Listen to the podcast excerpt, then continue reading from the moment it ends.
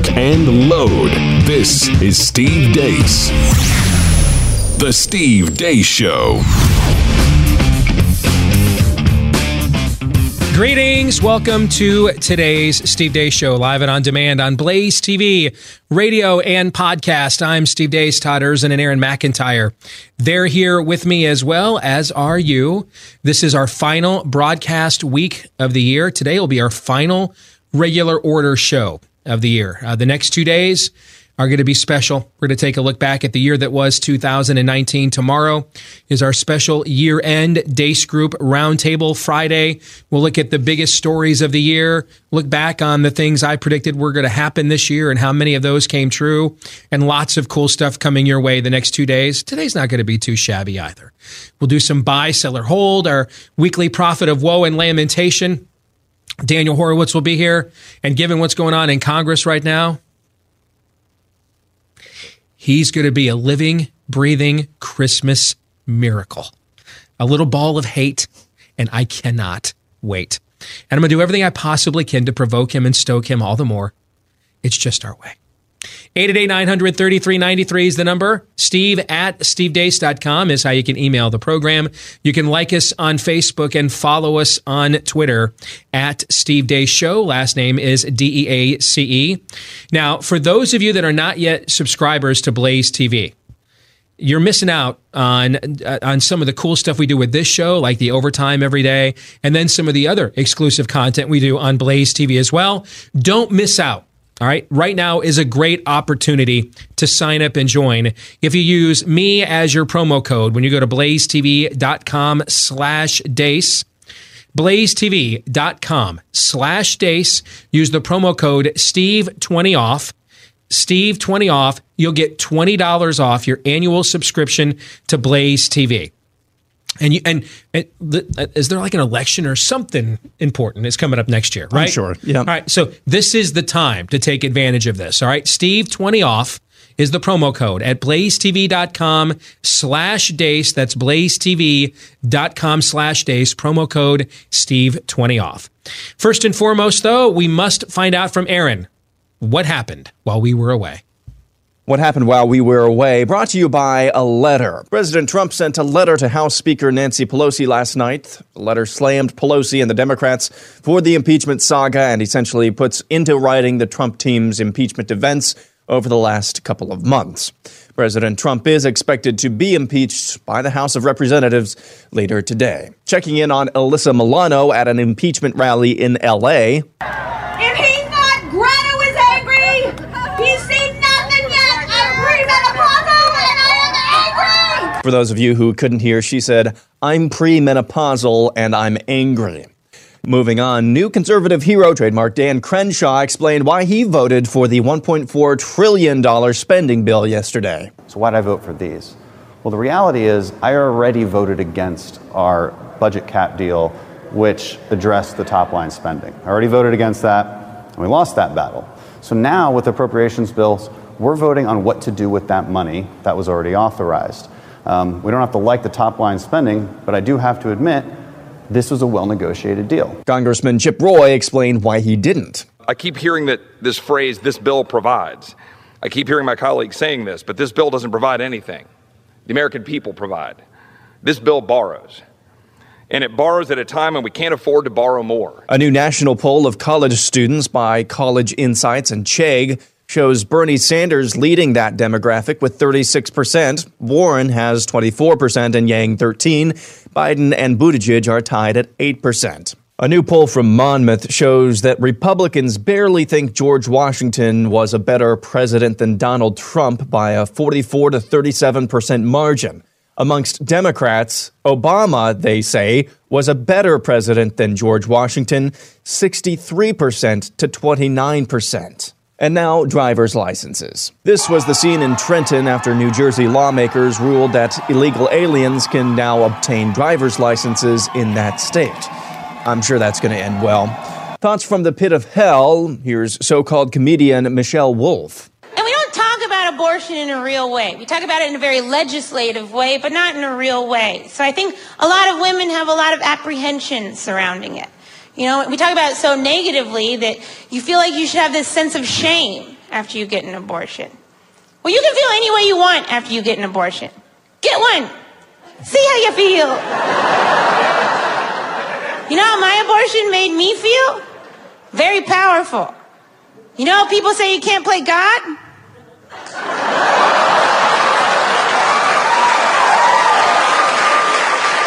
I walked out of there being like, move More thoughts from the pit of hell. Norway's postal service released an ad recently suggesting that the baby Jesus was conceived by Mary thanks to a mailman. Hi. Hi.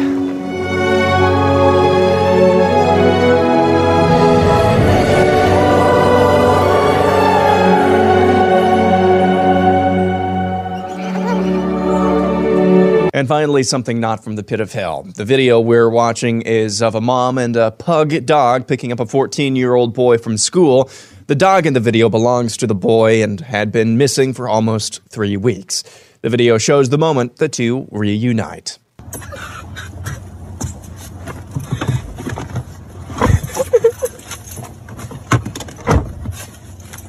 And that's what happened while we were away.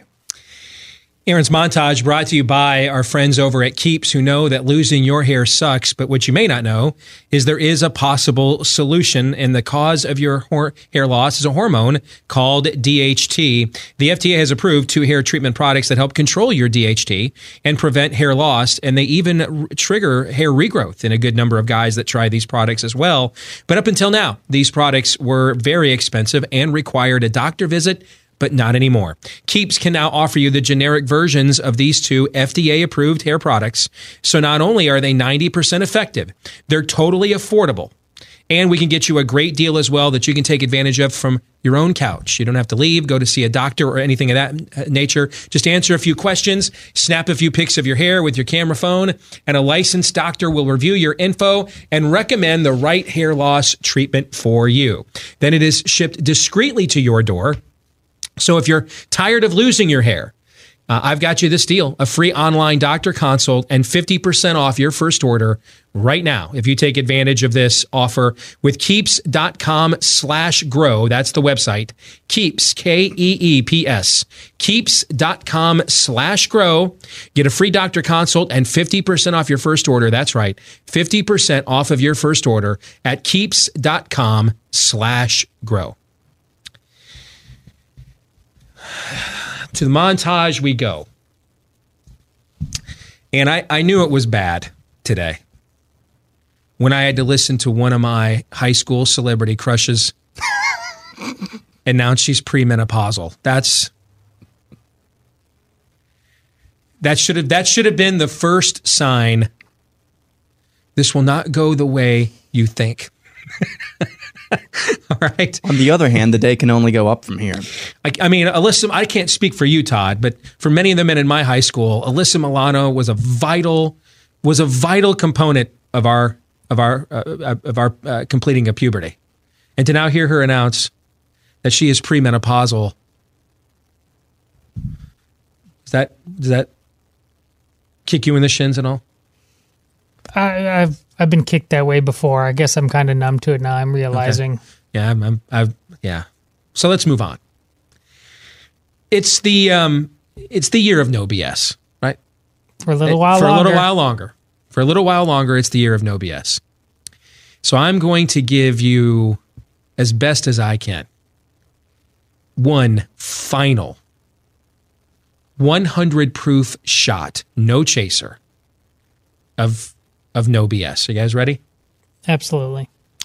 Let's start with Michelle Wolf. When she speaks, uh, d- demons come out. That's that's doctrine of demon stuff. That is that's the mob. When I've used this analogy for years, the mob outside Lot's house. I mean, folks, she's even saying, "I can be like God." That is literally the serp, serpent is inhabiting her. That, that's what you're listening to. And and then you go to Norway running an ad. I remember early in my career when I was unconverted and really dumb. Schwan's was one of our big sponsors on my local sports talk show when I first got started. And I made a crack about how, hey, you know, there's a guy down the street, uh, goes to work every morning, and his kid looks a lot like the Schwan's guy. they canceled that deal. They were so sensitive to that because they've had some issues with rumors and lawsuits and things of that over the years, as a lot of these delivery service kind of places used to. And um, it nearly cost me my career. Nearly ended the the week that it began, and I can think of a couple of Mitt Romney presidential runs that now wish it would have. All right, but um, to now see the the postal service in Norway now is unabashedly championing this as its messaging and branding. All right, that the the the baby Jesus is a result of a of a of a house call by a member of the uh, the Norway Postal Service, and and that postman only needs to ring once, apparently. Okay, um, I know end times eschatology is taking off here in the West. And it has been for the last couple of decades. I mean, the amount of books, fiction and non, that have been sold on this topic. Have you ever have you ever talked to people elsewhere in the world though? about whether they're as obsessed about end times events and countdown clocks as we are in the West, you know what you're going to find? The answer is no, they're not. Doesn't mean they don't have eschatological views or real convictions, but they're living in places where Christianity is flourishing amidst poverty, amidst, amidst government oppression, amidst Islam. And we've had a tendency in the church, really from the from the apostolic generation to have this sort of mainstream eschatological zeitgeist based on what's happening in the culture that surrounds us at the time. I mean, the earliest apostles thought Jesus was coming back in their time. And one of the reasons we're obsessed with end times eschatology in the West is because we're looking at the decline of the West, and we're assuming that this must mean that we're seeing a great falling away around the world. Not really. You're just really actually seeing here in the West. Like, there's like nowhere else in the world where a guy like Pete Buttigieg is claiming to be a Christian. Like, nowhere else in the world. Like, and, and it has gone mainstream. And like, people are like no one's crawling out of their underground church in Beijing. We're more than likely, you're more likely to be become a Christian if you're born in Beijing, China, than in Boston, Massachusetts these days. That's just a demographic fact. And that church is underground with no say in, in really in cultural affairs whatsoever without the risk of their own lives. They don't have like a pro life lobby in China arguing against the one China policy. They get executed for that. They're they're hiding their children when they have to when they practice civil disobedience by having more than one child. Why do you think we've adopted so many kids from China in the last decade or so? And so they don't have the luxury of how do I virtue signal to the very people and, and ideology that wants to end me? How do I show you, you know, I was I was homophobic as a child and I'm not anymore and I'm sorry. How do I show you this? Then nobody, nobody, nobody's coming out of a church spider hole in China waving a rainbow flag. Nobody's doing this.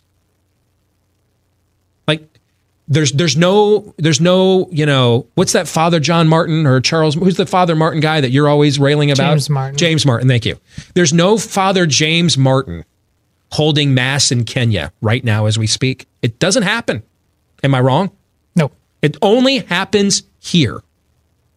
White, the white woke brigade, as our new Democrat friend uh, Charles Hale coined that phrase on our show last week. I'm just going to use that from now on. And that only exists here in the West.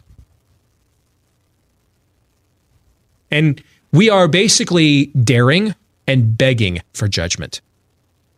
And the fact that you're watching this unrestrained evil occur may be a sign that you're already under it, actually. That we're already given over to our own depraved minds. The the hand of restraint has been removed. And you are now free to do what must not be done. And this is what you want, and the wages of sin is death. By all means, earn your keep. The worker is worth his hire. Number two, I'm warning you right now. Get get on Dan's good side. What's his last name again? Crenshaw. Thank you. Dan Crenshaw is going to be president of the United States. We're all just like in some varying way. There's an expectation. Now we defy it on this show, and, and it's interesting. I've been called all form of Trump shill on my Twitter feed for the last 24 hours because I dared point out that this super PAC that got that was announced yesterday with Rick Wilson and all these, you know, the incestuous batch of GOP consultants who hate people like us and always have, uh, and Ana Navarro, who's a complete and total clown show sellout. You know, will squawk for money, and the the Jennifer Rubin is that her name? Who's never written a piece on conservative policy in her career. None of these people are conservatives. None of them are. That they're- this never Trump PAC. None of these people are conservatives. This is just something they formed to keep getting booked next year on MSNBC and CNN. It's a it's a sham.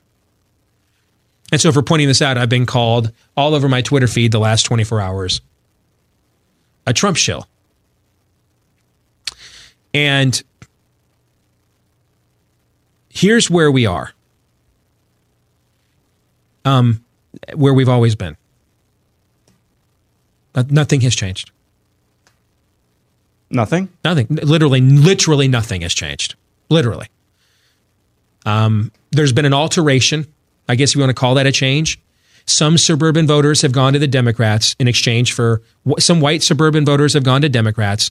In ex, a few million have in exchange for a few million white rural voters, and that's all that's changed. Nothing has changed. I mean, the the the, Re- the Republican Party by standing by Donald Trump, no matter what, is not doing anything different than it did when it stood by George W. Bush, no matter what. And that Dan Crenshaw video, that's like video. I mean, if we, if we had the technology back in the day, Rick Santorum could have done that video. Well, that's why I got to vote for Medicare Part D, and I got to vote for, um, yeah, because we're going to get health savings accounts. And since we're going to do it anyway, I'm on it, right? We, we could, Nothing has changed. We could do a deep fake video putting the face of about 90% of Republican members of Congress on, on that Yes. video. Yep. And you would believe it. Yeah, it, it would take an act of God for my buddy Chip Roy to be elected president if he wanted the job. Because he's going to tell you stuff like that. Dan Crenshaw is going to be president. Cool eye patch, gets how to work the media. He already has owned the libs. What was that guy? Pete, what's his name on SNL a, a year ago? David. Davidson. Pete, Pete Yeah. Davidson, yeah. Yeah, he he he uh, he put him in the fetal. And he knows how to he's already figured out how to play the game. Talk really tough about conservatism because that's what most of our people want as a show. They they don't want the policies. They don't. They don't. They want it they want they want it both ways. They want to be able to say that I believe in the Constitution and I'm a staunch Reagan conservative as and they want the government graft to flow. And he's given them what they want, both. That's what most of our people want. I think you need to clarify something because we've talked about it this show on the past, uh, and you believe it. You can't make the perfect the enemy of the good, and forget just this era, any area. You're not going to get everything you want. That's his claim here. Like, Yeah. wait, we getting- negotiated getting- this. This is a deal. Yes. I'm make See, it clear why his that cl- his isn't claim what is really a- happened. His claim is a sham. You are getting everything you want. That's what he should have said. This is what you want, and I'm going to give it to you. You want the graft. He's giving you everything you want. That's my point, Todd. On one hand, he is kvetching about what a terrible bill this is, and then he's going to turn around and vote for it.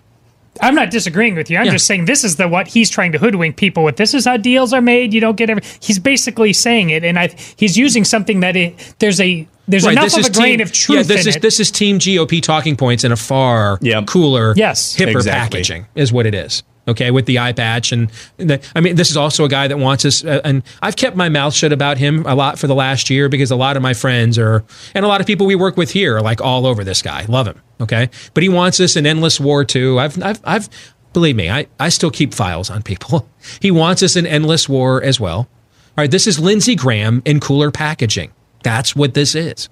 It is Lindsey Graham in cooler packaging. And that's why he's going to be president someday. Because in the Republican Party, the more you betray your base, the higher you go. What, what did what did you know?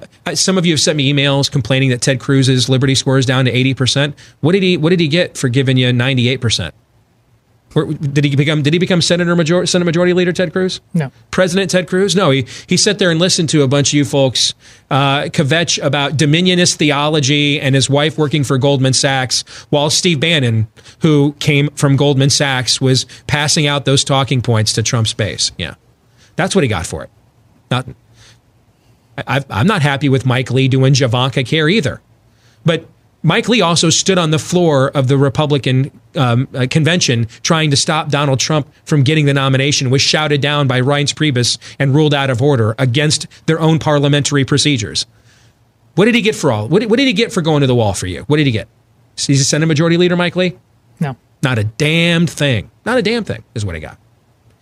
Mike Mike Pence is guilty of the worst betrayal by a Republican in my career on religious liberty.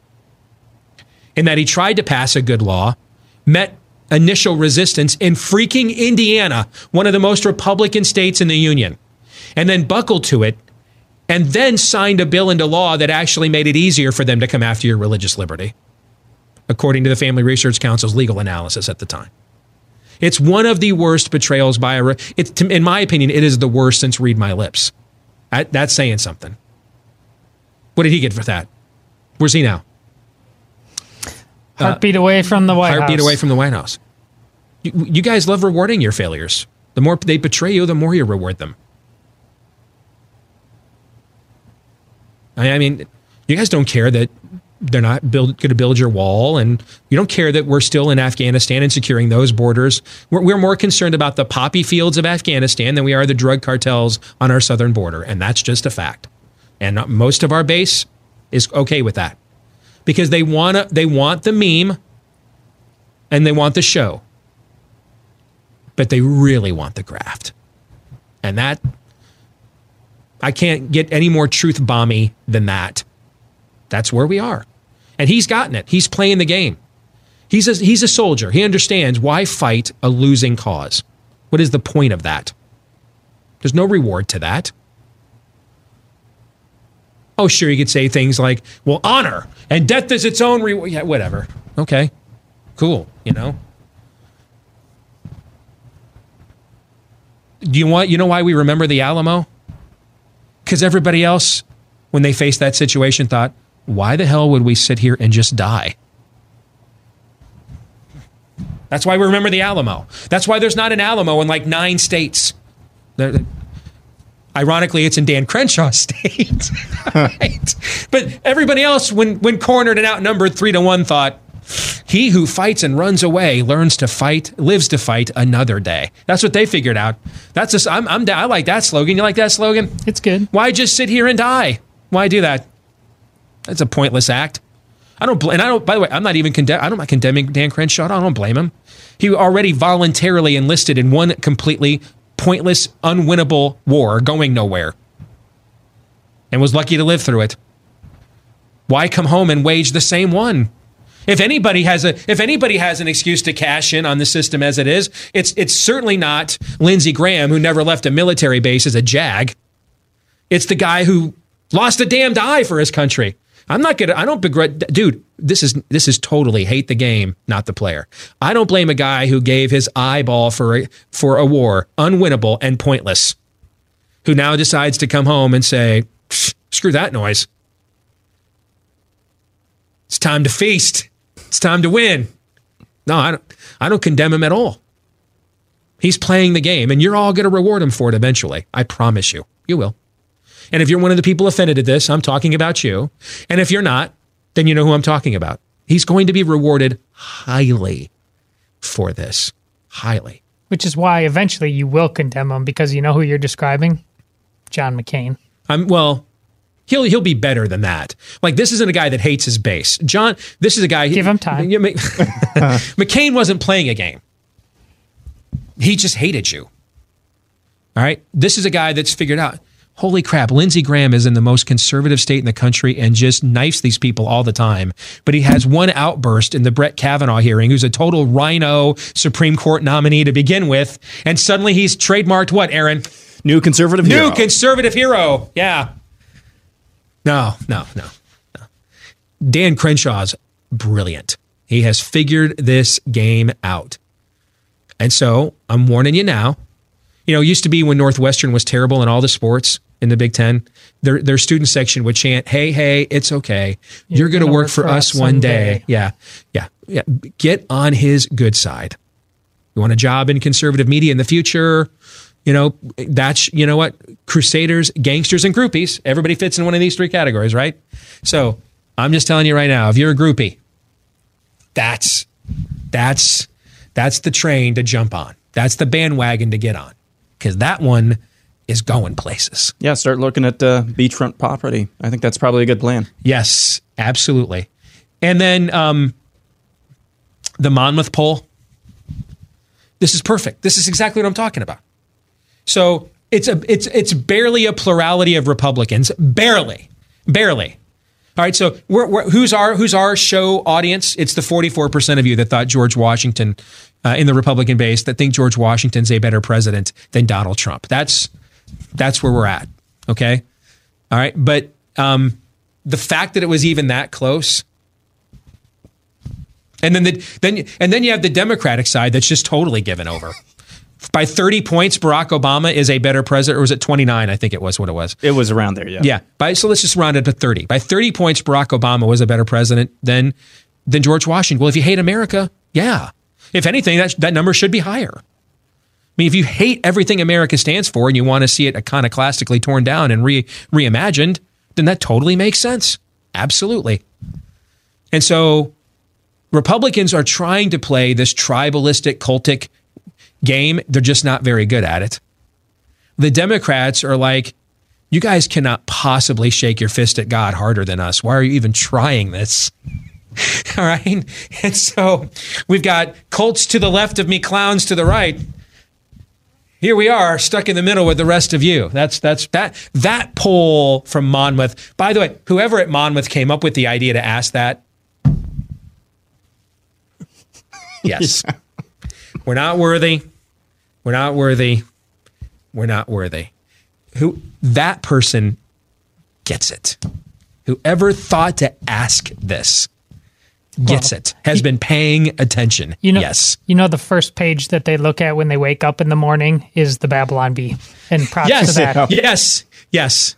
And and we're just getting further and further reinforcement that Pete, the only people that want Pete Buttigieg to be president are straight white suburbanites. All right. That's really important because there's a lot. There, of there is a lot of them, but they're the only group. All right. Um, he, you know what? We've been thinking we could have a third party. We need a third party in America. He might, it might be his. All right. He, there's no one, no, no one else wants him other than straight white suburbanites. He might be able, the Dem- no other, no other faction than the Democratic Party wants him. No other faction, the Republican Party obviously wants him. The only group that wants him are straight white suburbanites, and and he could start the virtue signaling party. All right, just a bunch of people with their coexist stickers and Subarus living in cul-de-sacs around America, letting you know, all right, that they are the softer side of Sears, and they they really aren't like the haters on every side. That that's that's that's his base. No other, no every other constituency a year into this now, and every other constituency group of the Democratic Party, when asked, says, and it's not like even close. Like he's not even. It's like a, oh hell no, no, we don't want that. He can't get out of single digits anywhere else. Anywhere else. He's like the disco of presidential candidates. All right. Not much crossover appeal, but by golly, for a limited time, whoever really is buying into this just is all in and, and even dressing like John Travolta. Ah, 2020, folks. We're gonna we're gonna make all kinds of enemies. More in a moment.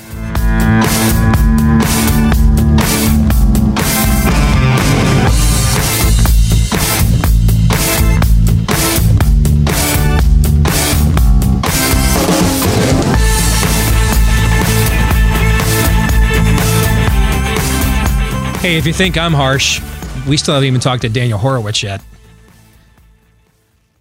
By golly, dude, I, I've been chatting with him the last few days. He he is worked up. I wonder All why. right.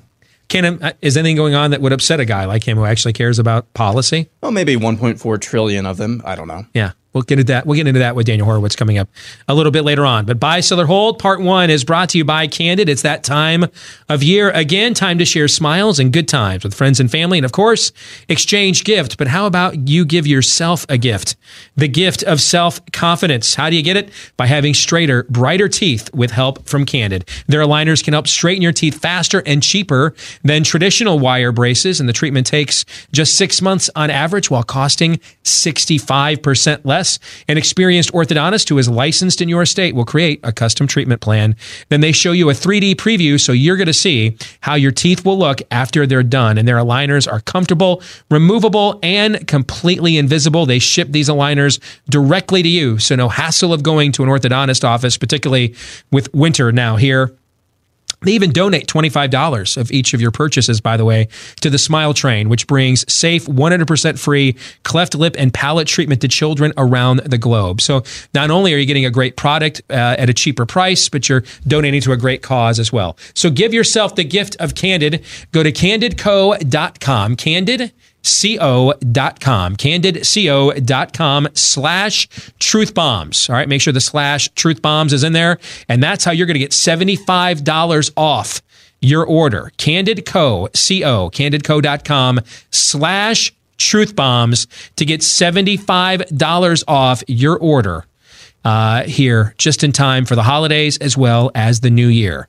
And now if you're back with us you're just in time for buy sell or hold. Aaron with a little help okay, a lot of help from his friends in the audience is going to put out a series of predictions and propositions. Todd, you and I, it could be on who knows how many different topics.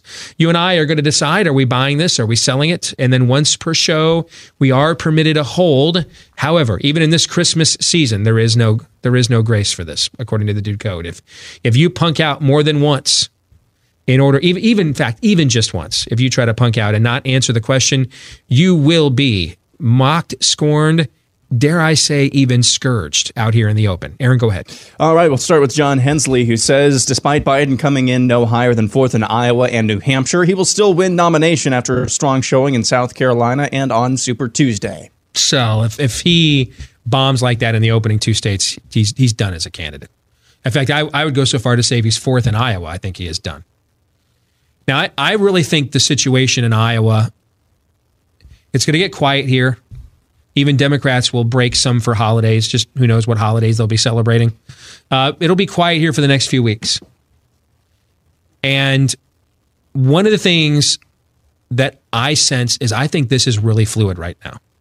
And elections are always about turnout anyway, but particularly in a caucus, which will be lower turnout than a primary. And it's a heavily, heavily organizational path to turning your vote out. That I, I mean, I, I really think this thing could just come down to is there a massive turnout of college students on Iowa campuses or not? And if there isn't, then Joe Biden or Pete Buttigieg win. And if there is, Elizabeth Warren or Bernie Sanders win. I mean, I, I and I don't know how you pull that. Really, I, I don't. I, and and how about weather? Do we have do we have a terrible snowstorm on February third in rural parts of the state? If we do, that's going to crush Yep. Joe Biden. College kids, the snow is not much of an issue for them. They're already on campus. They can just walk the quad to where they're going to caucus. These are things that you cannot poll, but I get the sense right now, what's today, December 18th? So we're 13, 17, 48 days away from the caucuses. I mean, I I think this thing is really fluid. And 48 days from the caucuses, you know, on the GOP side, four years ago, we had 23 candidates too, but you knew one of two candidates, Trump or Cruz, was going to win Iowa. You knew that. You just didn't know which one at that time. I, I really think four different candidates now could win this thing. I, I think it is that open and that fluid. And now maybe that'll change in the next few weeks. Maybe things will firm up a little bit more. But as to your your your prediction, John, I don't think there's any way Joe Biden survives an opening like that. Yeah, I am also uh, selling. Uh, I'm. I, I was, of course, wrong though. I just I said he would be out by uh, uh, New Year's or at least by the caucus, Biden, because but it he's clearly beyond shame. So that's part of it. But also, I did not take seriously enough uh, what Steve talked about months ago, and it's because of this fluidity you're talking about. He's not going to win by Super Tuesday, but Joe Biden has realized that in this campaign, all he, if he can survive to the convention, and a, in a brokered convention happens, it, it's worth it's worth staying in. So. He- Shame, no shame, whatever. He he- he's that's what he's really, I think, fixated on now because of the fluidity you're talking about. Paul Howard says Urban Meyer will be in the NFL in 2020. I'll buy it. I've, I've made this prediction before. I thought the Redskins were a possibility with his former quarterback Dwayne Haskins there. Now he visited that uh, the Redskins last weekend for their game, but then said afterwards he's not going to be the coach of the, of the Redskins. He thinks he's done with coaching, but I I at the very least believe both the the in-state Cleveland Browns and the Dallas Cowboys are both going to make serious offers to him. And when you talk about the Dallas Cowboys, you're talking about one of the great brands in all of American team sport. That's tough to say no to. Uh, and and then you look at the Cleveland Browns, and there's an immense amount of talent there. They just let a rookie coach who doesn't know what he's doing uh, handle a lot of egos that he's not ready to handle. Um, and they, they need somebody to come in there who's got a built-in name that commands respect in a locker room right away. You can't put a team together with Baker Mayfield and OBJ and these kinds of uh, personalities and um, uh, and and then have a guy who's still trying to establish his own identity as a CEO in the NFL. Someone has to come in there that can flash a ring or two, some jewelry, a paycheck. Someone who can say, "I don't even need this money. I'm doing this for you." I mean, somebody that has some form of Phil Jackson type of leverage over a team with that kind of talent and egos to get them uh, to to you know pay attention to the details and play together better. So I think both of those franchises will make serious plays to Urban Meyer. Uh, here, Black Monday's coming up on what Monday, December 30th, right? That's the last okay, that's when all the coaches get fired and I I think you'll see those two franchises go to Urban Meyer and offer him close to a blank check and and that's when you're going to find out if he wants to coach again or not. All right, because coaching the NFL is easier than coaching in college football. You have to recruit year round. Um, your players don't have to even pretend to navigate class. You can make you know insane demands on players from a film standpoint and things of that nature. Um, and so I I- I think that's when you're going to really find out if he wants to coach again or not. I agree with everything. Jeff says Congress should ban lung cancer and emphysema until age 75. It would have the same uh, uh, net effect as Congress raising the purchase of tobacco to age 21 and just be as logical. Your boy Jeff, that's right on the money. I mean, the same Republicans who want to point out the gun can't fire itself; it's an inanimate object. Okay, uh, I mean, it's um, it, it it it doesn't make any. It doesn't make any sense. I absolutely believe minors should not be allowed to buy things that are harmful to them, that can deform their development. We agree on that, right? Sure. That's what government does. Okay. But what I don't understand is why a, a, a soldier, I said the same thing with guns. I have no idea. You want to have the gun uh, age at 21, so I can go do a tour of duty at 19 in Afghanistan where I have been outfitted with the highest caliber weaponry. But I can't come home and buy a Glock to defend my home, uh, a 30 out six to go hunting with. That doesn't make any sense. I see you and raise you. You can declare your gender preference at the age of five. Yes. Yeah. And, on the other hand, I can, you know, I, I can do a pack of camels to get me through my third tour in Afghanistan at, at, at 20. But, if, but then when I finally get out, I can't go to the, you know, the gas station, you know, down the street and, and buy a pack. It doesn't make any sense. It's just, it's just dumb. It's just dumb. And, and you're pointing that dumb out, my friend. Well done. Bye. You know what else doesn't make any sense? Aaron, hmm. you really should have had the Cambodian smoking toddler as the backdrop for this oh, conversation. Oh, dang.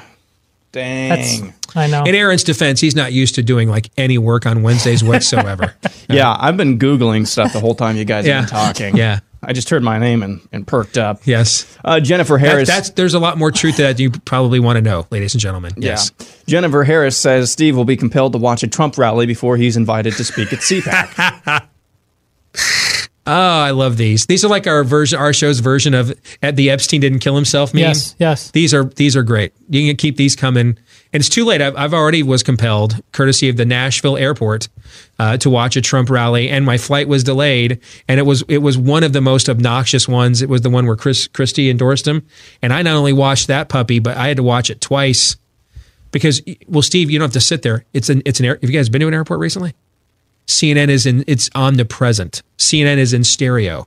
It's on every screen in America's airports. You cannot avoid it. And then I had to I had to get some good Scottie Hughes, uh, you know, uh, Trump shilling there in the middle. So I love your effort, but I got to sell Jen because I've already I've already been compelled to watch one. But I I love where you're going with it. I, I feel you. Indeed. All right.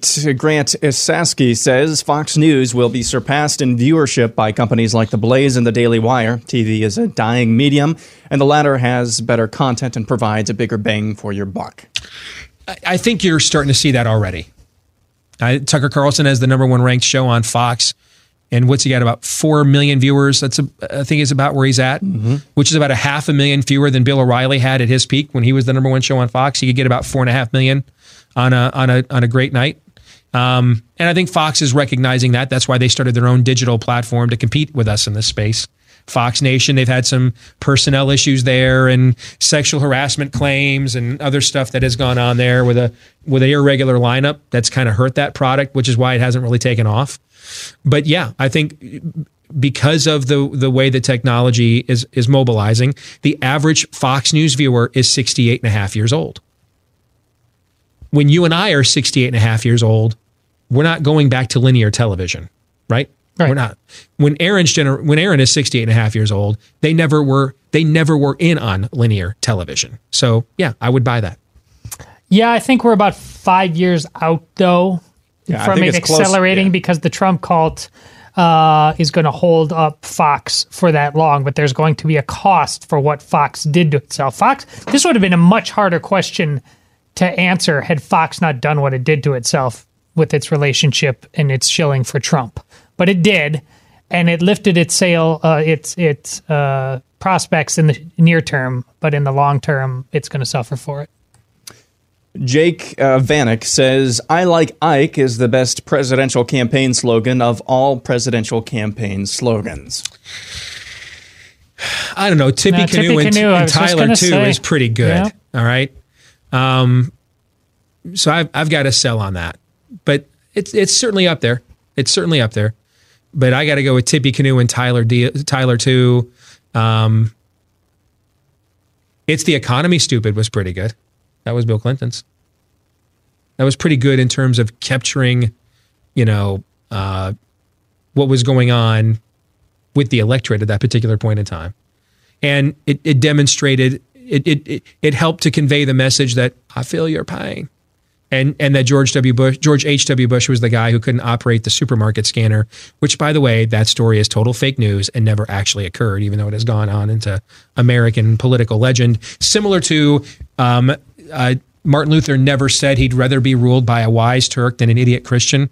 That gets rolled around every time a guy like a John McCain wins the nomination or uh, somebody like that. And Um, uh, and the the one about Jeffrey Epstein killing himself. yes, yeah. Martin Luther never said that either. Okay, but so be it. I think we're forgetting the 2016 Republican presidential primary and anything with the word cuck in it. That's right up there. Yeah. Yeah. But I like Ike. Yeah. It's it's simple. Here's the thing though. He's he's he's the most famous general not named George Washington or U- US Grant in American history. I don't know that it, well, I was going to say I don't think he had to really work to get people to like him, but maybe that's why it was genius because it was just so simple. Yeah, I like that guy. He's he saved Western civilization. Let's make him president. yeah, so I, eh, you know what? I'm going to buy it. I'm going to go ahead and buy. I think it's so good. One of us should buy. Is that is that okay? Oh, I'm in. I mean, it's the Christmas season. I'm in. Right? It's better to give than receive. Okay. All right. Uh, Perplexed Platypus says uh, dodging eschatology, uh, eschatology questions is a dude code violation. No, So- because most eschatology questions are a dude, code, violation. violation. Okay. No, Now, most eschatological questionings are, in and of themselves, a dude code violation because they begin from the premise please tell me that daddy's coming home to clean up the mess we all made, so we have no responsibility to do it ourselves. That's where many of them finding comfort in losing your culture. Well, there's nothing I could do. You know, these just the end times, and we know in this Laodicean age of the church, there was nothing we could do. It was going to happen no matter what.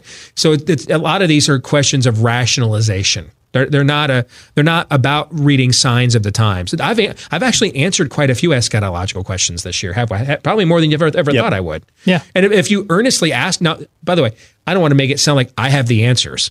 I'm I'm willing to give you my answers. I don't know if they're right or not. I hope they are. Okay, but if you if you're asking me, uh, you know, sincere eschatological viewpoints, I'll give you answers. You know, but most eschatological studies in America, it's it's the Amer- it's it's the it's the Christian version of why most of why you saw conservatives for porn. They want access to it. And the reason American Christians predominantly are obsessed with eschatolo- esch- eschatology is because it's a subconscious recognition that um, I'm the generation Reagan warned us about. When people are going to look back and tell our, their kids what it was once like in America when we were free. And I don't want to have to do anything about it. I voted for all these Republicans. It didn't work. I don't want to take the blame for it. I don't want to have to uh, organize at the local level or do anything really difficult. Just want to vote for the next GOP shill and watch Fox. And so, um, to rationalize that, well, you know, it was going to end anyway, and uh, you know, um, Obama's the Antichrist. That's where I believe most Americans, most Americans' obsession with eschatology comes from that very TBN kind of crowd. From that standpoint, This is the answer to the question what is Harold Camping's uh, Twitter handle right here? It's Yes. perplexed platypus. We now know. Hi, Harold. How are you? Merry nice, Christmas. nice reference, by the way. Yes, the the 21st century leader of the Millerites. Now you don't know that reference. I'm guessing. I've heard of Have the you heard it? The Millerites. Millerites were one of the first Protestant um, groups, sects that converted to this uh, Plymouth Brethren eschatological premillennial dispensational view. And they were convinced their leader, Miller, Pastor Miller was his name, right, Aaron? Yep. Okay. They were convinced that Pastor Miller had read correctly. That he he came up with Hal Lindsey's idea before he did, and so they sold like all their worldly belongings and everything else. Man, Liqu- they liquidated themselves, and they went out into the fields and waited for the rapture. And then they had to go on, on the uh, 19th century version of Craigslist and find out what it would cost to get their stuff back. About 10 minutes later. Yeah. Yeah. Did they raise uh, Did they raise funds by selling Donald Trump prayer cloths or anything? No, I think it was they. They were the first group to start a temple fund, right? To help the Jews rebuild the temple so Jesus will come back. I think they were the first ones that that did it. But they did it by like string can across the Midwest because they they didn't they didn't have you know um, GoFundMe pages back then. you know. Roger that. Aaron Reale says the 1960s brought sexual revolution. The 1860s brought a bloody civil war. The 1760s brought turmoil that led to independence. Therefore, the 2060s will be another decade of great turmoil with the result to be determined. That's fascinating. I've never thought about I that. will buy that along the theory of a great book I've uh, I read and I've mentioned on the show before. Uh, the uh, the fourth turning. Mm-hmm. I don't remember the author, and I read it like two decades ago. But this is the Prince Aaron. Uh, once again, uh, man, you, you you you bring some good, solid buy sell holds despite your um, your, our differences in Star Wars uh, theology. Uh, but that's a uh, that book believes that there's uh, a fourth turning. There's four generations, roughly twenty to twenty five years, and you and they react off of one another in terms of what their priorities are, and society kind of recycles, and it goes back through all of American history in detail to say how that's happened in our time. So it's a worthy notion to explore.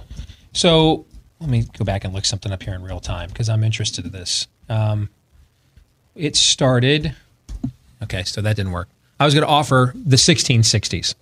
It Should goes go all back? the way back, I yeah, think. So that's fascinating. So um, I'm going to sell though because I'm I think we're facing some major tumult here in, in the West long before we get to the 2060s.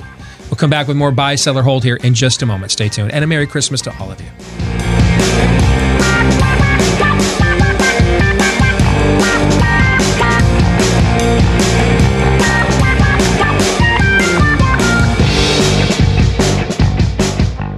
And we're back live and on demand on Blaze TV, radio, and podcast. It's our number two. It's our final day of, of regular order in 2019. And then we wrap up our final broadcast week these next two days on Thursday and Friday with special year end editions. That'll be tons of fun. You don't want to miss that. 888 900 3393 is the number, at least as much fun as we are capable of, of conveying on this program. Whether that's enough or not, that's up to you. Steve at stevedeace.com is how you can email us, like us on Facebook. Follow us on Twitter at Steve Deace Show. We're going to do our final overtime of the year today as well. It's going to be our best and worst of the year. And if you've been missing those uh, those uh, bonus episodes we do for our Blaze TV subscribers, or some of the other outstanding work that is done exclusively here on Blaze TV, like uh, the, the, the investigative work that uh, Glenn Beck has done on the Ukraine, for example, and that story, that stuff that is aired exclusively here on Blaze TV, don't miss out in the new year. Uh, particularly with the election and everything else going on. Right now, we've got a great offer for you to take advantage uh, of and get on board here with Blaze TV. Get $20 off your annual subscription to Blaze TV when you go to blazetv.com slash deace, blazetv.com slash deace, and use the promo code Steve20 off. Again, that's Steve20 off, blazetv.com slash deace. You'll get $20 off your annual subscription to Blaze TV and get all of the exclusive content that uh, our whole team here does each and every day for our Blaze TV subscribers. One more time, that's blazetv.com slash deace, promo code Steve20 off. All right, let's get back to part two of Buy, Sell, or Hold. Aaron. All right, we'll go over to Nick, who says in 2020, a dad will go viral for pulling his daughter off the field or court when she faces a biological male opponent. opponent. Uh, Romney et al. will roundly condemn the extreme behavior whilst enjoying a six count nugget from Chick fil A. Todd will tattoo the man's name on his bicep. Bye. Yeah, I, Totally. I, I can buy all of that, all, all of those things. I, I, I mean, I, I mean, I think Todd could could go with even more than a bicep tattoo if someone were to beat him to the punch on that. Yeah. Okay, but uh, we'll we'll go with more reasonable with the, with the bicep. Um, but uh, yeah, I could buy all of those things happening. The only caveat being, I won't be tattooing my own name on my bicep. Should said man be me? Well played.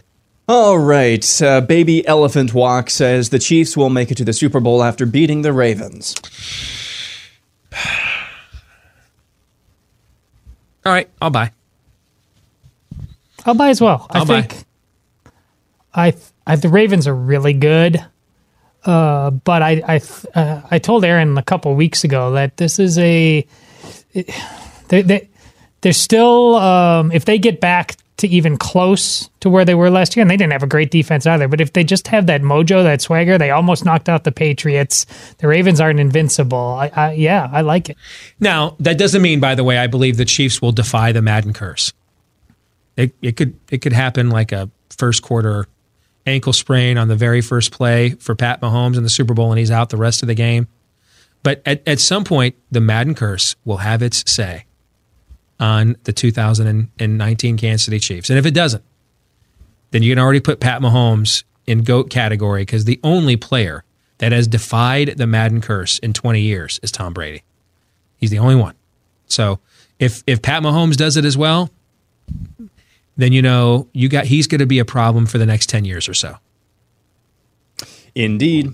Moving on, uh, Kansas Farmer Boy says the NFL should give more Super Bowls to cold weather outdoor stadiums like Kansas City, Chicago, or Green Bay because a cold, snowy Super Bowl would be a classic. I, I agree. I don't, I don't think Green Bay would work because you don't have the hotel space there for an event. I mean, this is a global level event, is what they do here. Okay, with the Super Bowl, I, I don't think Green. I mean, if you, I've never been to Lambeau, but I've seen videos. That, have you, I'm guessing you have been there. I have. Okay, the stadium is literally like in a neighborhood in Green Bay, It right? is. Yeah, yeah. You don't have the hotel space and stuff like that, but in a place like Chicago, um, especially which hosts conventions and stuff year round.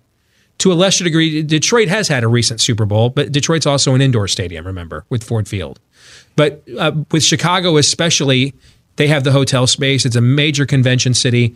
It's one of the easiest places to well. If you can navigate the airport, you can fly direct Chicago to, from literally anywhere in the world. Okay.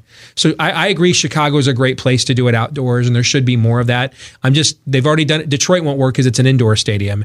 Green Bay won't work. It doesn't have the hotel and airport space for an event of that magnitude. But I like the spirit of what you're saying, so I'm going to buy. I'm selling. Uh, I want to go to a warm place if I'm going to a Super Bowl in January in February. I wouldn't do it all the time, but I think every now and then make and maybe it's you know make them make teams play in the elements. You know what I mean, what's what what's probably the most famous game in NFL history, Todd? Ice Bowl. Yeah, I agree. Uh, you, you, you don't want to do it all the time. These are tourist events and things of that nature. But every now and then, yeah, make them play in the elements. I like it. All right. Um, Chris Chamberlain says the Rise of Skywalker will have a larger second week drop off in ticket sales than The Last Jedi. I will sell because it's it's. I know what you're getting at when you say that, but the reason I'm going to sell is it's not summertime. It's Christmas, and still a lot of kids are going to be in school here and and, and won't get to see it until next week. So I, I will sell on that. I, I find it fascinating. It's it's only at 53% right now on Rotten Tomatoes, I believe, is The Last Skywalker or The Last Yeah. Skywalker, the, the Rise of Skywalker. Yep. Um, The Last Jedi that you guys believe, you know, betrayed the source material and was a so it was was a, you know, a woke infomercial. The reviewers gave that a 93% score on Rotten Tomatoes. So, I don't know. I, if I if I were you guys, I'd, I'd be looking at that as a positive sign. That the people who loved what Rian Rian Johnson's deconstructionism loved it, That's Okay. what I'm banking on right loved now. that movie, and they don't like this one. I'm going to uh, buy based on the premise that the, with Last Jedi, there people had to see to believe that they were done.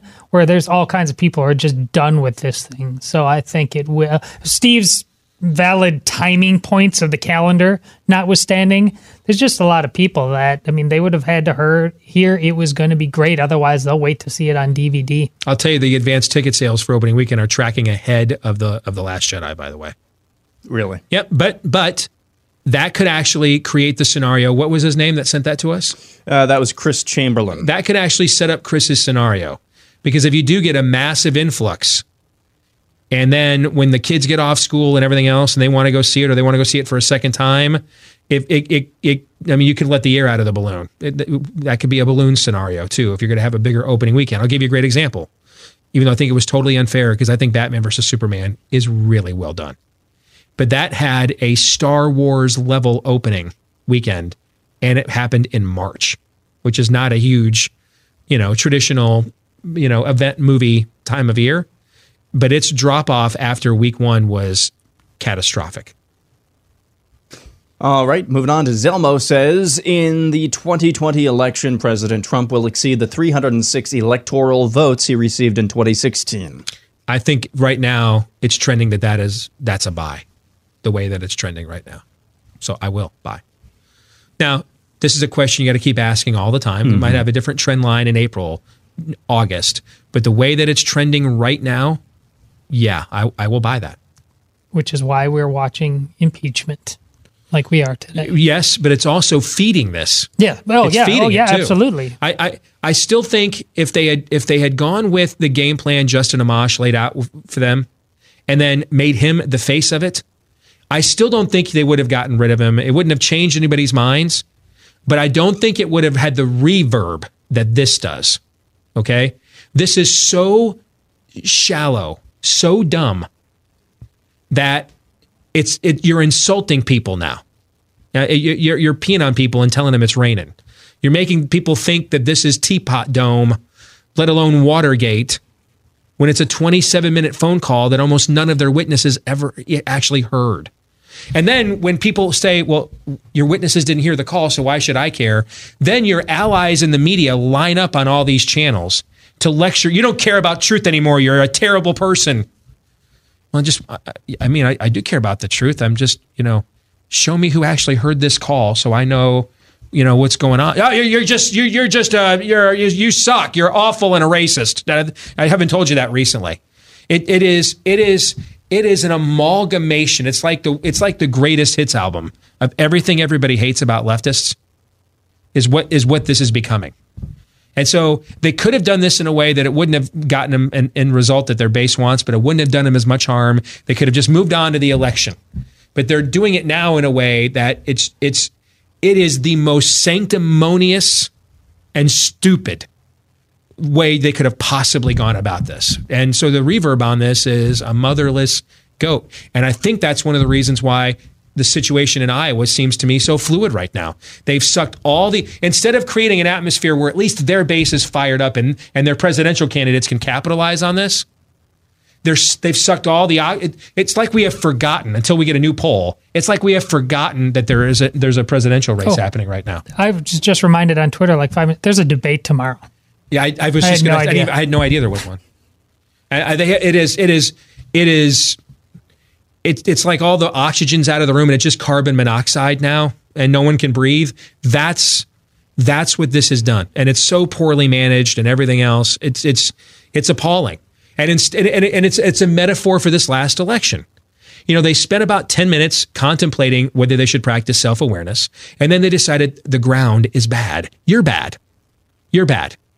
And, and it's like, and, and so Chuck Todd believes that if I just, if I just call Ted Cruz a, a cultist and make uh, the Mike Leach of the Senate, you know, if I just, if I make him, if I call him a country bumpkin, you'll forget that that they called a whole bunch of witnesses that never even heard the call we're impeaching the president on. And and they, they believe if they just emote more, that, that that those facts will suddenly not be relevant any longer. And it's it reminds me of, of, of, of- there's a there's a story from Rian Johnson, the director of The Last Jedi. Mm. And I sent this to you guys last night. And he did an interview about the new Star Wars movie, and he was asked about it, and he said, Well, I think it's a bad idea to, to give the fans what they want. What's the most successful movie of all time? Endgame. Avengers Endgame. Man, that movie just checked boxes of giving the fans what they wanted, right? But isn't that a window into the progressive mindset? You don't know what you want. I do. Hey, I know you're black and I'm white, but I'm more aware of the of the racism you've suffered than you have. So let me take the microphone away from you. I mean, that is, and that is all of that is coming to a head here. I mean, they they they just bypassed. They got they got on people like me who decided not to read the Mueller report because I didn't think anything would come of it. So why waste my time? Especially after I read every court filing in this story for two years, only to be told that really there was no Russian collusion. Except when they had a chance to do an impeachment, what are they using exactly none of? There was all these all these examples of high crimes and misdemeanors, right? All these examples of abuses of power in the Mueller report, right? All of them. Uh, that's what we were told, right? Yep. And so when it came time to do an impeachment, what are they using exactly none of for their impeachment? The Mueller report.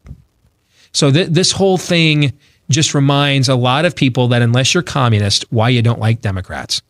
If I could sum up all polling I've seen in my whole career, both both publicly what you guys get to see and privately what I've been permitted to see, I could sum it all up in one in one sentence. Political polling on is what I mean. The American people don't like Democrats and they don't trust Republicans. That that would sum up all the polling I've seen in my entire career. And this is reminding them why they don't like Democrats. What he said? There. All right. Uh, let's see. Chuck Gregory says for the first time since 1952, a major political party, Democrats this time, will have a brokered convention next summer. Well, I just got done talking about Biden in many ways counting on that. If he didn't, I think he would be out sooner or later uh, by his own hand, uh, just to because of the strength of and just having to acknowledge what's going on. But that fluidity Steve is talking about means, um, I mean, whatever. When Steve said, I don't know. Months months ago, you said that that might happen. Uh, the likelihood's only increasing, not decreasing. So these have been predicted the last few cycles and they haven't happened. And we haven't had one in a long, long time. I think the last time we had a truly brokered convention, um, I don't know, did, did Ted Kennedy, uh, the Republicans had a brokered convention in 1976 with Reagan and Ford. I don't know if Ted Kennedy had, had built up enough support in 1980 when he primaried Jimmy Carter to broker that convention. I, I don't know. But the last time that, that I know for sure there was one was in 1976. And if we've had one since, it was 1980. So we're still going back four decades. But you have convinced me, Erzen, to listen more to the crazy voices in my head. And I just can't see a political party that is this unhinged suddenly deciding let's have a clean, restrained process to choose our next nominee. It it just I don't I don't sometimes you have to throw precedent out the window when you're confronted with an emotion driven outlier. And I and I, I just I can't see the Democrats just wrapping this all up with California on Super Tuesday and let's just have a really conventional process here. I, I just I can't see that. So I'm gonna vote uh bye. Yeah, Are you proud of me now?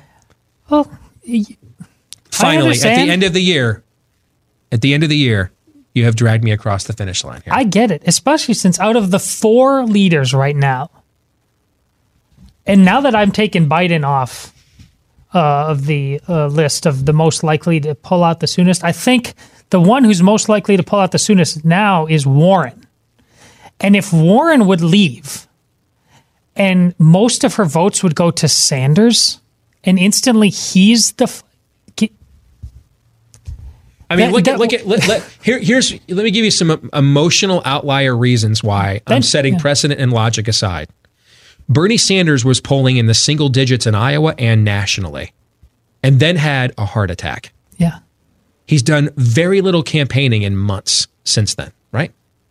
His numbers have tripled Yes, since that. I know. Okay. Elizabeth Warren has went out there and tried to honestly sell the American people with earnestness, put out like a real plan with details, how it would work. Now it won't work. We we know understand details from another worldview. I'm not talking like objectively the math works. That's not what I'm saying. Okay. But from their from their point of view, she went out there and tried to earnestly sell what all the candidates said that they wanted and was about a trillion dollars short on the price tag. Y- yeah, but yeah, but but she tried. Yeah. She tried. She tried to be like honest. Her numbers, she's lost like 30 to 40% of her support since she did that. Joe Biden is mentally incompetent. His numbers haven't moved. Pete Buttigieg only has one constituency group in the entire Democratic Party and has written that into the double digits. I mean, I, Other than that, though, they you have need a to know. wonderful you- singing you- voice. You guys know this. I'm not wired like this. I know. I'm not wired like this. Things don't work this way until they do. That's how I've been for a year. Like, that's cute. You're trying to figure this out, Steve. Yes, That's adorable. I, I, I, I am. I'm out. Okay. I, I mean, we, we we didn't want Bernie Sanders as our nominee when we thought he was still a spring chicken, but now that he's on one aorta, let's reconsider this thing. Joe Biden doesn't know where he's at most days. I think that's the only guy that can win. Elizabeth Warren's like, I, you know what? You- You're right. You guys, you guys, you, you conservative trolls have convinced me. If I'm going to run on Medicare for all, it's only the responsible thing to do to be as a presidential candidate to go out there and explain to the people how we're going to make this happen. Her, her voters have revolted in response to her attempt to show any responsibility whatsoever. And then there is no Pete Buttigieg is is a Democrat civil war in the waiting in the wings to happen. No demographic, including the one he represents, by the way, wants him to be the nominee. I, I, I, if you look at things as they're actually happening, really, I could argue the only logical outcome of this is a brokered convention with people screaming and crying and cutting themselves in the aisle. That's the only way something like this could end, right? This doesn't suddenly people after they've after they've gone this far down the rabbit hole, they suddenly aren't like, you know what, on second thought, throw me that rope. it's just you're at that point now where you're like, I think we kind of just need to see this crazy thing through the end, right? Let's see what's at the bottom of this puppy. And I think that's what we're gonna find out. Yes. So you're buying that as well, Todd? Oh, this is what the dance around the maypole looks like. Enjoy. Great analogy. Very nice. Great analogy. It's time for some Christmas lists. No, I was hoping. I, I just kept talking and talking and hoping, Hoping I'd get you out of this uh, on a list. Yes. Hoping you could um, He is Aaron. He is suck inevitable. up the time. Yes, all right.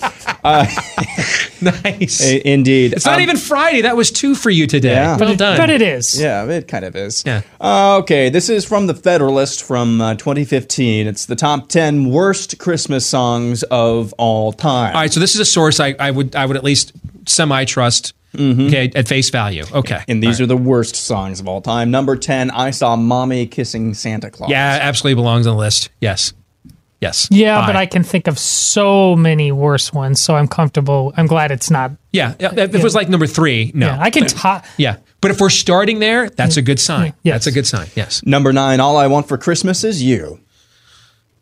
Bye. Hmm. I see. I, I have to sell. It's Mariah Mariah Carey, my all time celebrity crush as a kid. My daughters love the song. It's not her song originally, by the way. Just she made it so famous that a lot of people think that it was. Don't talk about your daughters. Just talk Okay. about you. This is the reverse. This is the man code principle we were talking about yesterday. when I was air. in college, man, all my all my friends were waiting in line at the campus uh, CD store on at midnight to buy "Use Your Illusion" one and two. I I went out there at midnight to get Mariah Carey's "Dream Lover." That's that's what I was about. Remember, we talked about the dude code earlier. This is important. We talked about this before.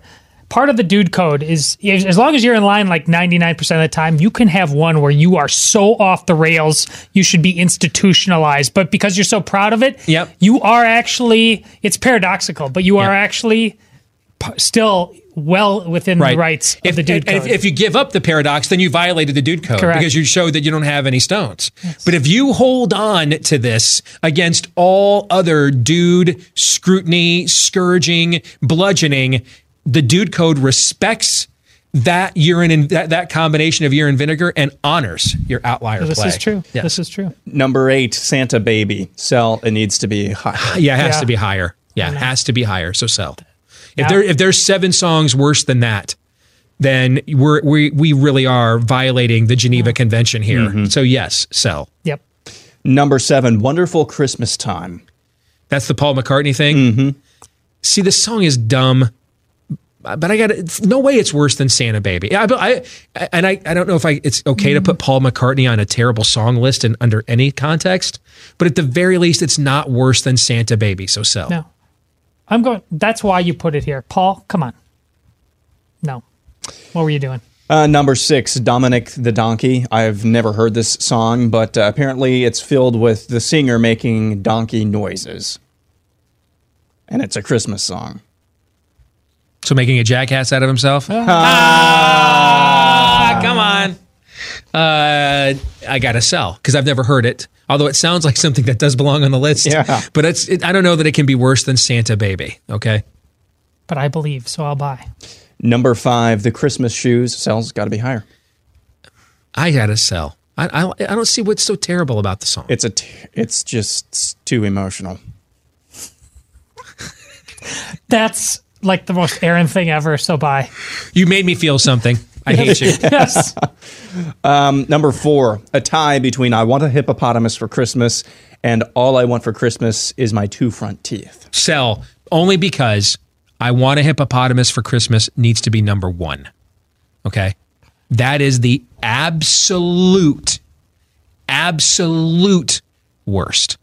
And I just realized if, if, if, while we're on my Christmas break, if any of my kids act up, I am I am putting them in a room with the door closed, and I am just going to play "I Want a Hippopotamus for Christmas" on loop for hours. I blame to peop- punish them. I blame people like you for uh, this scourge. You've allowed Christmas to get way outside of the bounds of its confines, letting it go all the way to November 1st. You give that people that much idle time, they're going to come up with this crap. Nature abhors a vacuum. You're right because there's no examples of terrible songs happening outside of the Christmas season. Yeah. Yeah, Number three, Last Christmas.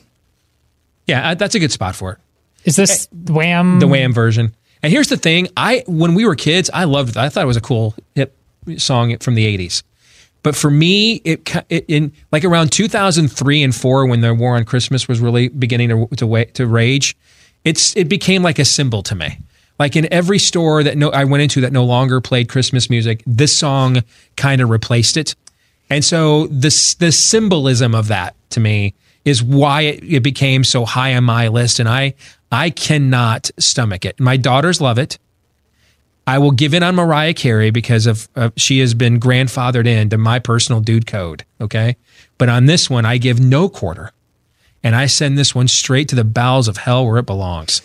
Hey, do you remember that time a couple of years ago when you sang a karaoke version of uh, Last Christmas while wearing a MAGA hat? No, I don't remember that. You don't? No, Okay. I don't. I don't. Is- I don't remember what a Kamala Harris was though either. I've got a really, I've got really selective amnesia. You'll note. Is that is that when sh- he sang in front of Kim Pearson and Yeah. she was so uncomfortable she like quit five days later and never came back? Is that what it was? I think that's what might have been what it was. Uh, number two, Feliz Navidad. No, no, no, way. no That's way. worse than Last Christmas. No, first of all, I think it's a terrible yeah. song. But the, the way that's be- ahead of I Want a Hippopotamus for Christmas. No way. Come on. Who wrote this at the Federalist? Uh, this is somebody Cromwell. Oliver Cromwell, by any That's what I was chance? thinking. Okay. Uh, it's uh, Rich Cromwell. All right. I love that Um, song. Yeah, no, Feliz Navidad doesn't belong on the list number one. I'm sorry you're a xenophobe, Rich. Okay, it doesn't. It doesn't belong. I'm sorry you hate immigrants.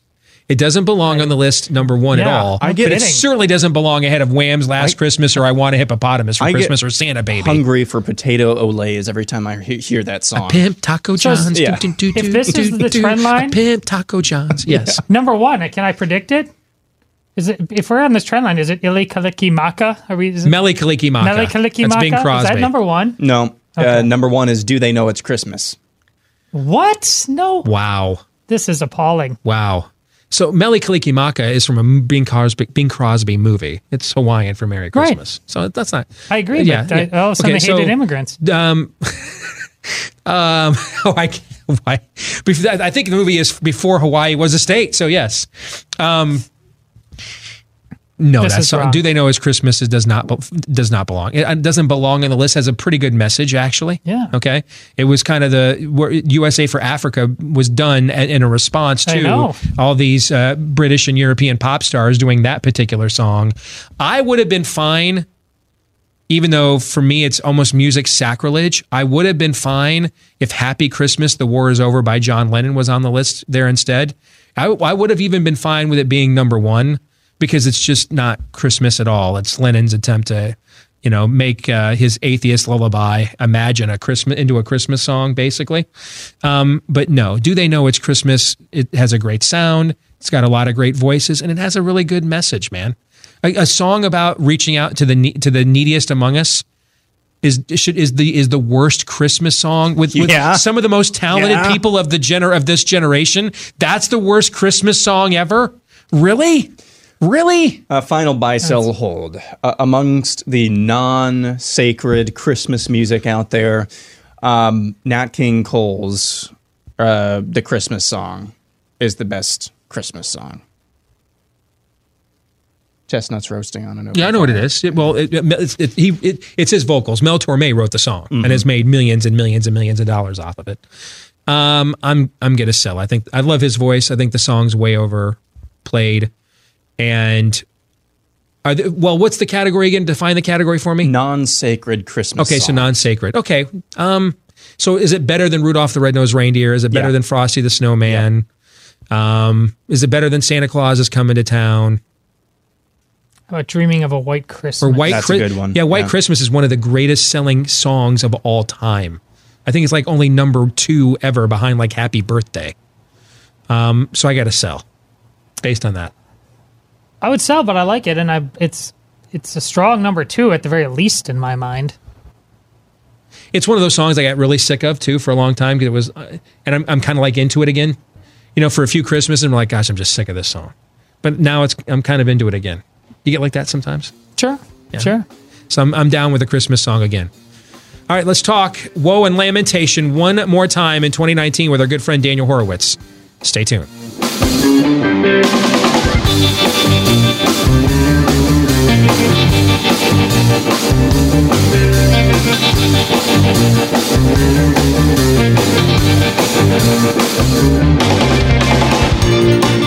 If you are one of the millions of Americans that is struggling with chronic pain, that's pain as a result of too much inflammation in the body, relief may be just one website away when you go to relieffactor.com and get what's called the three week quick start. Give it a shot. They're going to offer it to you way below cost. A dollar a day is what it works out to. 19.95, so less than even 20 bucks for 3 weeks to see if you're going to see the results that I saw when I started trying this product earlier this year.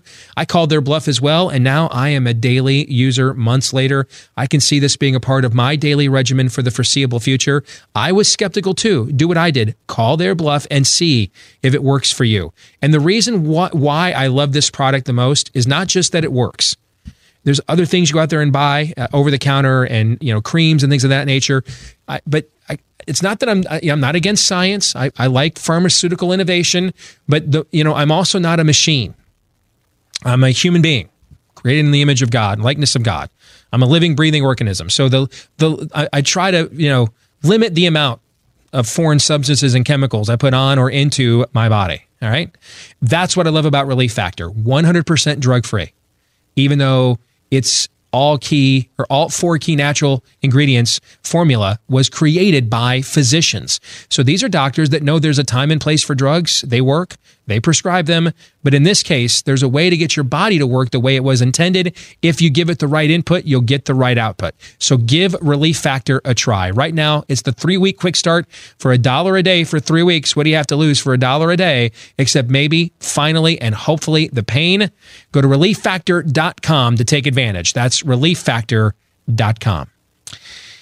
Perhaps it is only fitting that the screen in front of me just went black as we are about to bring on Daniel Horowitz. Because for the final time, knowing how worked up he is right now, some folks are going to be fading to black by the time we get done talking to you here today. My friend, how are you, brother? Well, Steve, I, I did. I just did a number on Glenn and Stu, so uh, we'll see how you fare. Yeah, um, is there anything left? Are you like Austin Powers right now? I'm spent. Is there anything left at all? Oh no, I'm just getting started, Steve. Oh, I know, I know. Oh, I know. Get no, no. I, I know that was the warm up act. That that that was your appetizer. All right, we're about to slap the T-bone on the plate right here. Okay, so I'm just going to get out of the way. What is happening right now with this spending bill, Daniel? So, so Steve, um, there is an impeachment going on, except this impeachment actually is convicting us. See, they have the votes to impeach and convict in the Senate and have President Cuck, I mean uh, Trump sign the, the And we're the, off. There we are. So so no, I mean I mean that's that's the thing. So you know, the impeachment, Trump's fine. I mean, he nothing's happening to him. He's not getting convicted. McConnell, for one time, I agree with him. He's actually talking about summarily dismissing the charges, which he should do. He's not going to do the second half of it and focus on good stuff. But okay, but here's the here's the deal. Let's just take a step back. We have social transformation without representation. A couple days ago, we um we celebrated the anniversary of, or actually, really today, landing on Plymouth, uh, the Mayflower landing, the establishment of um, a new republic. A couple days ago, we had the anniversary, I believe, 246th of the Boston Tea Party earlier this week, and they protested taxation without regulate without regulation. What we have going on is social transformation without representation. The courts decide everything, the NGOs decide the rest, and the executive branch bureaucracies decide the rest. The few things that are legislated by our representatives are packaged a whole year's worth of stuff in several two to three thousand page bills that no one reads. They slap on the floor within a couple of um, hours. Both parties endorse them. The president agrees to sign them. It has a bunch of garbage in it. It has 50% more spending than Obama during the deepest recession. And nothing matters. Think about this. The day after Democrats vote to impeach the president, the response of Senate Republicans and the president himself is to sign their crap, is to sign a year's worth of their budgetary and policy priorities. You know, just before I came on the air, I found out two more provisions that were in the other 3,400 page bill you probably don't even know about the NDAA, the Defense Authorization Bill. Except there's nothing in there about defense. There's nothing in there about arming our soldiers on bases after Pensacola. There's nothing in there about refocusing our mission in Afghanistan after 100% of the public agrees with that with the release of the Afghanistan papers. There's nothing in there about stopping to fund literally the Lebanese Hezbollah to the tune of 115 million. There's nothing in there about reorienting the mission of our troops to our own border, America first, so that they could actually shoot back when the cartels shoot at the border agents. There's nothing in there about the homosexual agenda, the transgender agenda, the obsessive female Navy SEAL agenda in the military. There's nothing in there about expunging Christianity from the military. Governor Abbott just talked about that with them banning Bible verses from the dog tags that have been there for a little while. There's nothing about the core mission, character, strategy of our military. What does it contain in the bill? Well, it contains family paid leave for government workers who already have, um, you know, Javanka! exponentially more benefits. Yeah. Yes. MAGA. Exponentially more benefits than us. It's not just the military. This is all federal workers. Federal federal workers, not just the military, have a 3.1% pay increase. Then we just found two more provisions. You talk about civilization battles being won overnight without firing a shot. You know, in the budget bill, they put in uh, increase in the tobacco age to 21 without even no one's debating about it. No one knows about it. Well, in the NDAA, they have a bill granting a pathway to citizenship for all Liberian illegal aliens in this country. That is in there on page. I don't have it in front of me. It's about page 2500 among the 3400 pages, and then on page 1014 of the NDAA, there is a jailbreak provision, criminal justice reform. So, you know, one of the radical things of the last 20 years has been ban the box, that employers shouldn't be allowed to find out if um, or solicit information from an applicant if they have been a criminal, a box on the application, literally. So they banned it in the federal workforce. So now we're going to have criminals in the federal workforce who will get the paid family leave and the 3.1% military pay. Um, here, here's the punchline, Steve. I have worked on and have advocated and probably have written over 100 articles on every single budget deadline since the Republicans took over the House in January 2011 over the last nine years, and then the Senate, and then all three, and now two out of the three. Each time I gave achievable goals, achievable messaging, because this is all that matters. This is the only legislative work all year. It's all this, nothing else matters. The president tomorrow, today, could stand before the American people, have a press conference, have stacks of paper, stacks of paper of both bills. The theatrics, the president excels at this, making fun out of it. Show these random provisions of border funding for Jordanian border. All this garbage. He can make fun out of it. He doesn't even have to talk about what he wants in it. Could just say, pass a clean CR. What are you hiding? Let's have a national debate on this. Let's discover the provisions in this. At its core, this is what I was elected to drain. Everyone would agree. Even liberal reporters were appalled by what they're doing. But nothing. This man praises the bills. He's going to sign the bills. Steve, this is a perfect culmination of the year we're living in and the era we are living in. We go and have impeachment of the president, and the Democrats are horrible. Steve, horrible people. Oh, we, we need to fight them with all, everything we have and then we codify every piece of crap they throw at us for nothing. We get nothing for it. That is the era we live in. So they are not going to get to remove Trump from office, but they are essentially going to get they are essentially going to remove everything and every issue that got him elected. So it's a de facto yes. impeachment. He's in he's he's practically impeached. You, so basically we just elected low energy Jeb. That's what you're telling us right now. No, worse than that. Because as Jesse Kelly, our friend, said on Or Twitter high energy Jeb, I should say. Yeah. Yeah, that um, at least under Democrats, people are activated to know that they're getting raped, Right. and, and and that's what's Right. happening. We are being legislatively raped this week. Except the difference is it's some version of it that you wouldn't even know it's happening. I didn't even know. I mean, these provisions I just found out, and God knows what else is in the. 5500 pages of both these bills. Hey, Dan that they- Crenshaw said this morning in a video, this this is a good well negotiated bill, Daniel. Oh yeah, yeah. I mean, uh, from his perspective, it actually is because he's for open borders. He's for more spending. So it actually is. He's right.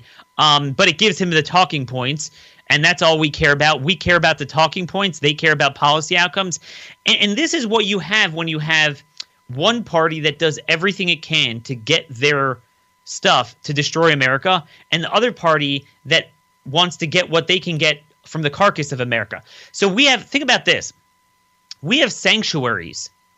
See, a lot of people don't realize the Democrats get results. They are getting a worse form of amnesty under Trump than we've ever dreamed of in the form of the states. The states where 80% of illegals are living are just suspending immigration enforcement. Mm-hmm. So or handing them and then handing them driver's licenses. Ha- handing them Yeah. driver's license. Yeah, you could say that's not Trump's fault, but that's a reaction to Trump, and you have to respond to that. So they steal a federal power, and now you have a budget bill, and they do nothing about it. But what do they do?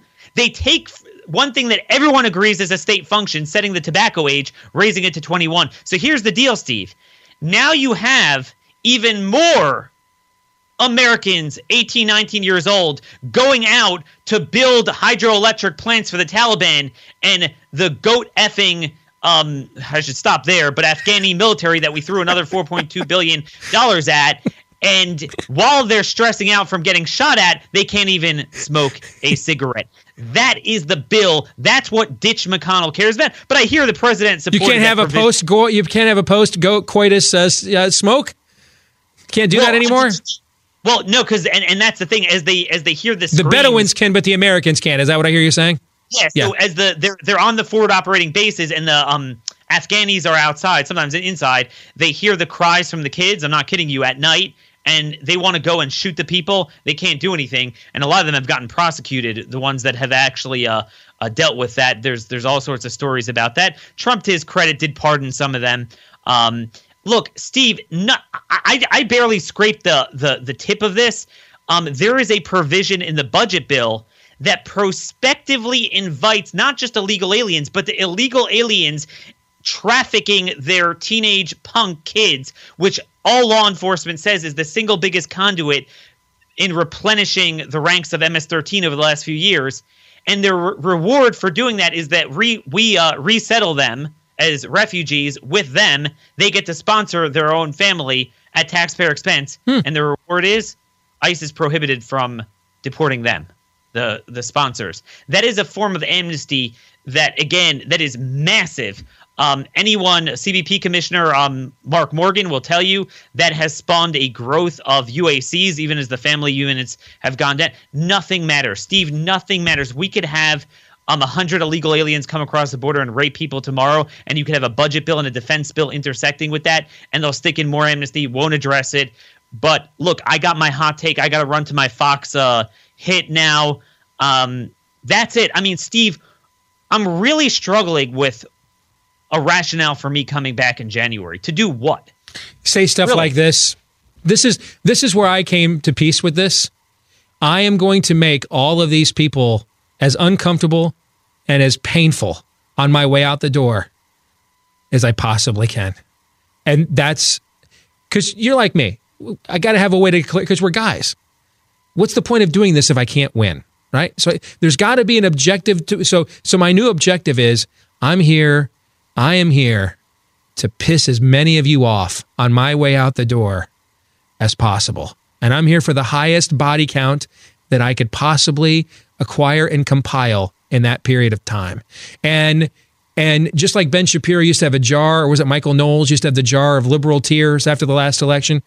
Um, um, um, I, I bask, I bask and marinate in your tribalistic, cultic criticisms and tears. They feed me.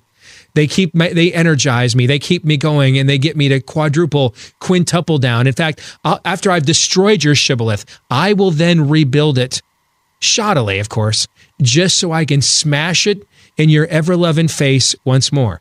That that's what keeps me going. So, uh, Amen. Uh, so I think this is a good time then to ask you when we come back in January, we will be immersed in the most important election of our lifetimes, Daniel. And I, I, I think it's important for our audience to know what do you plan on doing to make sure we stop the Democrats from ending what is left of uh, of American civilization and and make sure we're we're still making America great. Your thoughts? Well, Steve, he- here's the thing. I'm doing more than anyone else to affect that outcome. I'm not even talking about actually getting these policies. I'm talking about the best messaging tools to harness a fight that people care about. I'm talking about sanctuary cities where 76% of suburban voters, according to Harvard Harris, oppose um, driver's licenses for illegal aliens, including 60% I'm of sorry, New Daniel. Breaking news: Joe Biden just insulted Barron Trump, and we're going to start that, that. That you were saying? I'm Yeah. sorry. You were saying? Yeah, no, I mean that that's that's the thing. I mean that that's what this is why I can't sleep at night. It's not because I think Trump is a four-letter word. Um it's because Trump would actually do this stuff. It's on the right now. I mean, Steve, there wouldn't be a government shutdown. NDAA doesn't shut down the government and the budget bill, he would just ask for a clean CR. They would have no leverage to not do that. Um, and then he could bang away at this. It is right up his alley. I'm not asking to repeal the Great Society. I'm not asking for anything big. This stuff is so damn achievable. It is. He he would do this. I mean, he wanted to get out of Afghanistan. On and on and on. It doesn't have to be this way. And and and again, Steve, right now it's it's very likely Trump could win re-election. But right now, you would need some sort of extra intervention to get enough that they would win back the House. Now, you and I both know they'll do the same thing. They pass the same budget bills, same mm-hmm. outcome with Republicans in control. But again, that's the goal. Like you just said, that's that's God's gift to the world. I'm trying to help them. You need a massive Willie Horton type of fight on something really important uh, of public safety to get that. You're you're going to have to get extra Daniel, if you really wanted to help these people, you would be selling your audience on why this budget deal is the best deal we could possibly get. And and and we need more Liberian immigration, lest we be called racist. If you were if you really wanted to help Team GOP, that's what you'd be telling your audience right now. Well, that and one other thing. We won the world with Kavanaugh. Let me tell you this.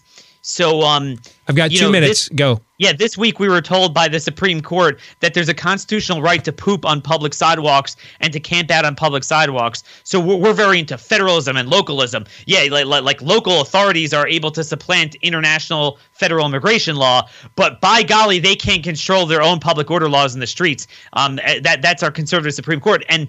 T- this week, a man named Curtis Flowers from Mississippi, who murdered four people in cold blood, um, was let out on bail thanks to a Kavanaugh opinion a couple week a couple months ago, where he basically said the jury was racist and he concocted a way of overturning his death sentence when the evidence was clear, the witnesses were clear, the jury itself wasn't tainted, but there were some jurors who were struck down, potential jurors. They had a right to serve on there.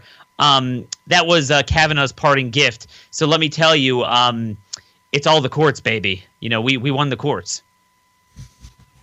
Is that what you wanted, Todd? It is. I Before can't tell the on- difference anymore. Before you came on, Todd had one request, and it was essentially for you to blow up the outside world Soundgarden. That's what it was. So, did, did he meet that threshold for you? he did. Daniel, your work here is done, my friend. Uh, we will see you in the new year. All right, take care. God bless. Take care. Merry Christmas. Take care. Thank you. I would ask for final thoughts, but I have no idea what you would say after that. But uh, go ahead, Aaron. You know, I, I think this is conversation just underscores the need to um, to really keep things local on the state level. Like all of the all of the states this year that passed pro life legislation, which of course is going to be headed to the courts and maybe some of them to the Supreme Court. And of course, we need a we need a majority on the Supreme Court, and to get a majority, we need to have a majority in the Senate, a supermajority to get really good justices. So, vote Republican. I think, I, what is the number now? Is it 89? We need 89 senators. 89 Republican Well, I think 69 senators would probably be nice.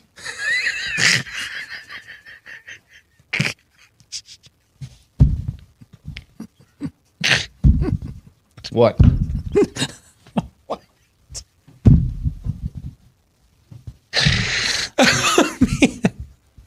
Oh my goodness. uh, okay. Our year end editions are coming uh, tomorrow and Friday. Enjoy those. Until then, John 317.